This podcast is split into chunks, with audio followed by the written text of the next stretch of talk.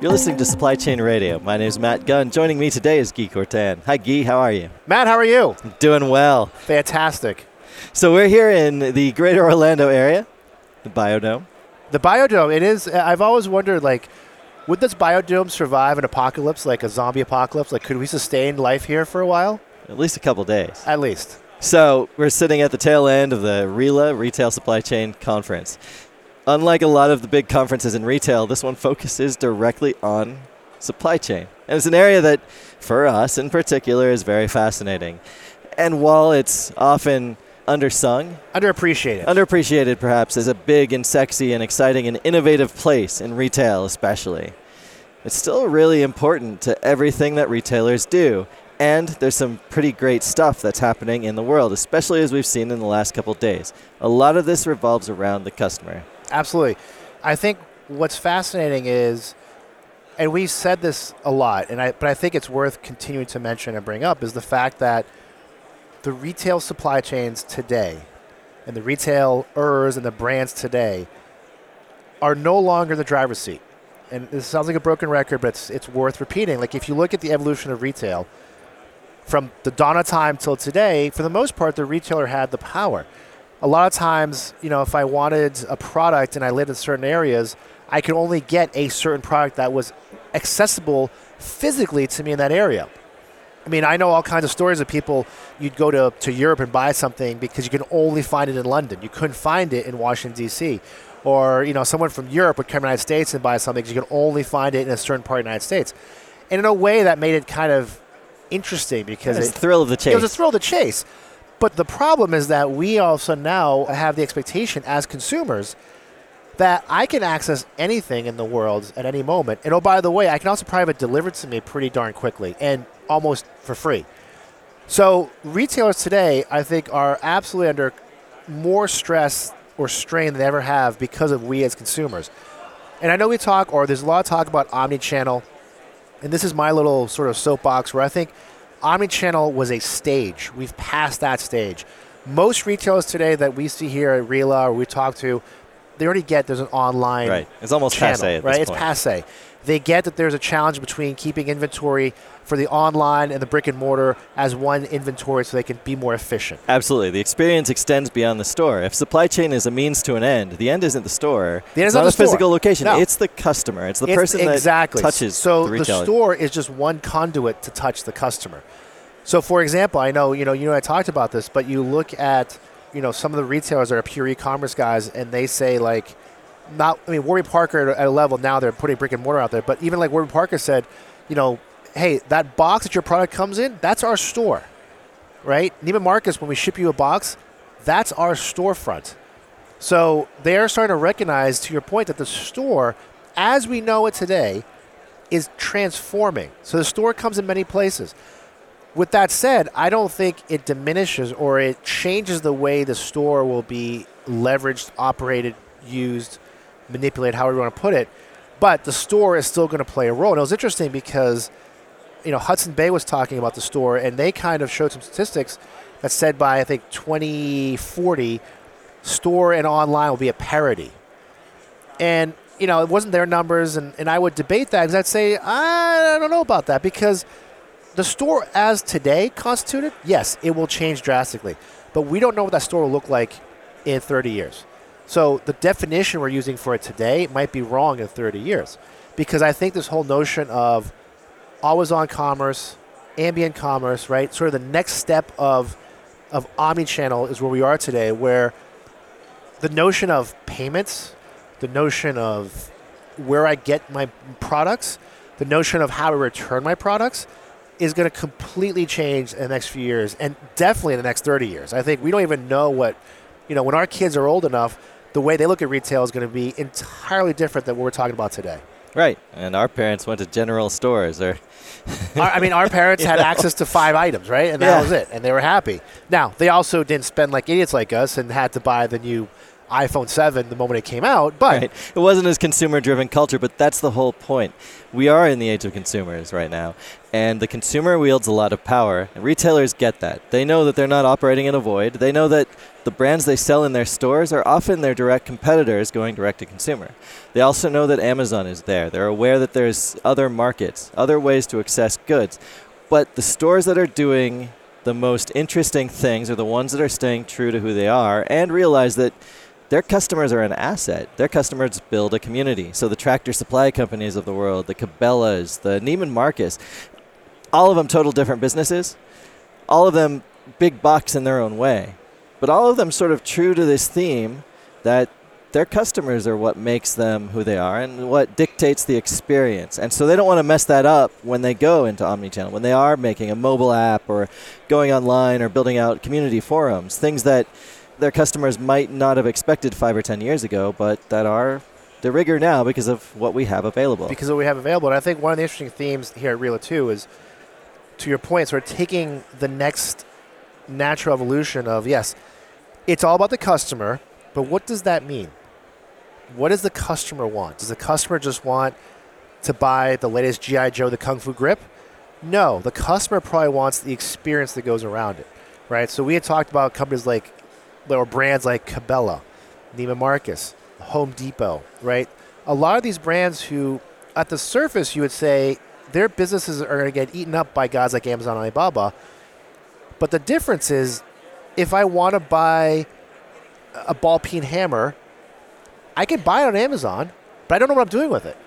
If I go to Home Depot, all of a sudden now there's an experience, there's a community, right?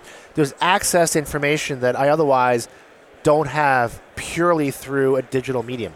Now, some would argue, well, just go to YouTube and you'll figure it out, or Amazon will have videos. And yes, absolutely. But I still believe as human beings, right, there is still an aspect of human interaction, understand the community, being able to empathize with other people, whatever it may be. And I think that's where we're seeing, you know, these brands who are laser focused on what their customer is and what the customer experience wants to be, I think have a great opportunity to be successful because they own that niche. As Amazon tries to creep into it, Amazon will never, in my opinion, be able to get that precise, right? They just can't. Cabela's be another example, right? We talked about this and we heard them say this where they recognize that anytime a customer is interacting with Cabela's, it should just be Cabela's. Doesn't matter if it's on their online app, if it's on mobile phone, if it's on your smartwatch, if it's in a store, if it's in a pop-up store, it's for the catalog, right? Any touch point, it should just be Cabela's. And what Cabela's, I think, is doing very interestingly is saying, hey, like we know that bass fishing season's coming. So what can I do for my community of bass fishermen to ensure that they have a fantastic experience, are prepared for the season, know the latest and greatest gear. That's part of it, obviously, but also potentially, you know, hey, where's the bass this year? Should we go this part or this part of the country?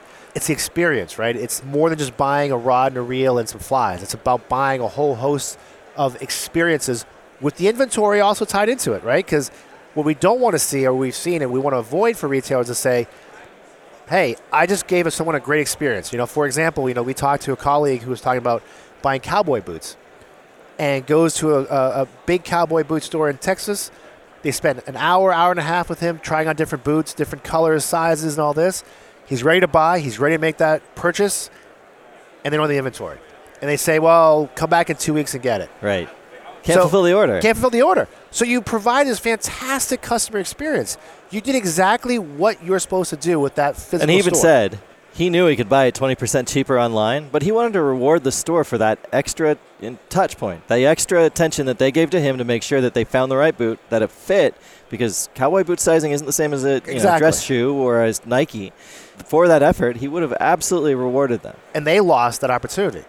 So I think it speaks to the importance again of the supply chain and sort of, you know, I sort of use the analogy, right? It's all the stuff under the waterline, right? Think of an iceberg.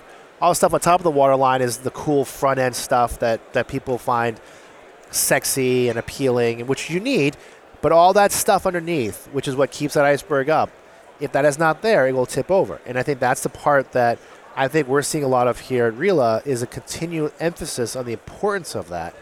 And I think it's something that I think is slowly becoming more evident where savvy retailers are realizing, hey, my supply chain is A, not only a cost center, so it's not just about squeezing out more cost. B, it's pretty darn strategic. So I need to think about it a different way. And C, it's like, hey, if I start focusing more on my supply chain being world class, the things I can start doing differently with my business are going to open up, and they're going to be things I've never even thought of before that I can all of a sudden start doing. And I think that's the opportunity for savvy retailers today if they take that chance. Right. One of the values of the events like this is that you learn from outside of your own daily experience, not only from your peers in the same type of store, competition, but from entirely different industries too. But one thing that resonates when you do see this is that when someone does have an experience that is memorable, that makes them feel special, that makes their life more convenient than it might have otherwise been, right? So, like that story I heard today was this logistics executive, his car broke. It was a pump for his power steering. Went to the auto shop. They said what it was. He thought, great. Now I'm going to have to go home, wait for a few days for that part. Uh, it shows up when it shows up. Then I'm going to have to take more time off. Go back to the shop. They're going to fix it. It's going to take hours and hours. I'm going to be inconvenienced massively because that's you know we've come accustomed to that. Now the shop took it to the next level. They said, you know, he's like, okay, what do I do? Do I leave? When do I come back? When will you have the part available? They're like, oh no, don't worry. We've already contacted our warehouse. They've got the part on the way. It'll be here in 20 minutes. You just sit down, have a cup of coffee. We'll get you out of here in an hour. That's a great experience. That's something that stores are starting to look to extend because they are often having to go outside of their own walls, right? That cowboy boot store if they had a distribution center somewhere regionally or a sister store down the street, Right. and they had that visibility across to see, They could have said, hey, part. we'll fulfill the order. hang out, ride the mechanical bull, we got you covered.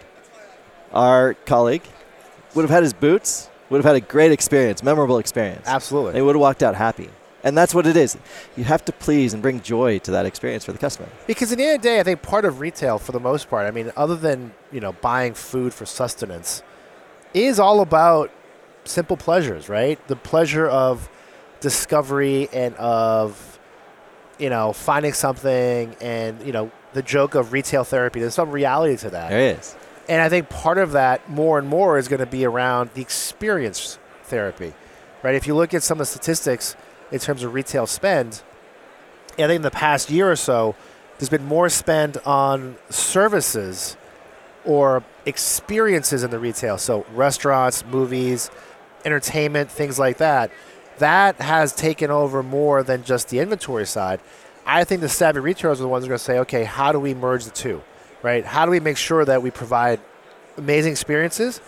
And oh, by the way, make sure the product you actually want is there when you want it, how you want it, or I can fulfill it in a way that makes you happy. It all has to be very personal. Personalization is a big key to all of this. It has to be personalized. And I think that's something we're seeing with millennials, which is they expect personalization. They want something new, they want something cool, they want something fresh.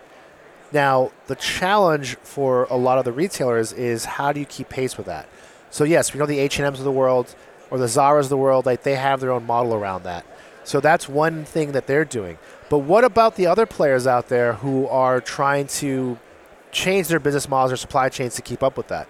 I think that's the part that's very interesting. I think it's a challenge for a lot of these guys, but I think the ability to have better control your supply chain, better view your network, better information is the first step. Because once you get that, you can start experimenting with other stuff and doing other things. Absolutely. And whether you have a thousand stores or none, it all comes back to that. The experience has to be special to that. it all comes back to user. experience being special. It all comes back to the customer being outrageously satisfied. Whether it's they found that one unique item they've always been looking for, whether it's you knew their name and they walked through the front door, whether it's you knew they didn't want a paper receipt and they just wanted to be emailed to them, whether it's you know you followed up with them two days later to see how the product was, whether it's you trained them on how to use the item, you know whatever that experience is for that customer is also the individualization of the experience. Whatever that is, if you get that right, you get a customer. Right. And if you get it wrong, they'll go somewhere else. They'll go to Amazon or they'll go to Alibaba. No difference to them. Loyalty is a fickle thing. Loyalty is a this world. fickle thing, as we all know. All right, this has been an episode of Supply Chain Radio. Thank you, Guy. Matt, it's been a pleasure as always. Thanks for listening. You can find us on iTunes or your favorite podcast network.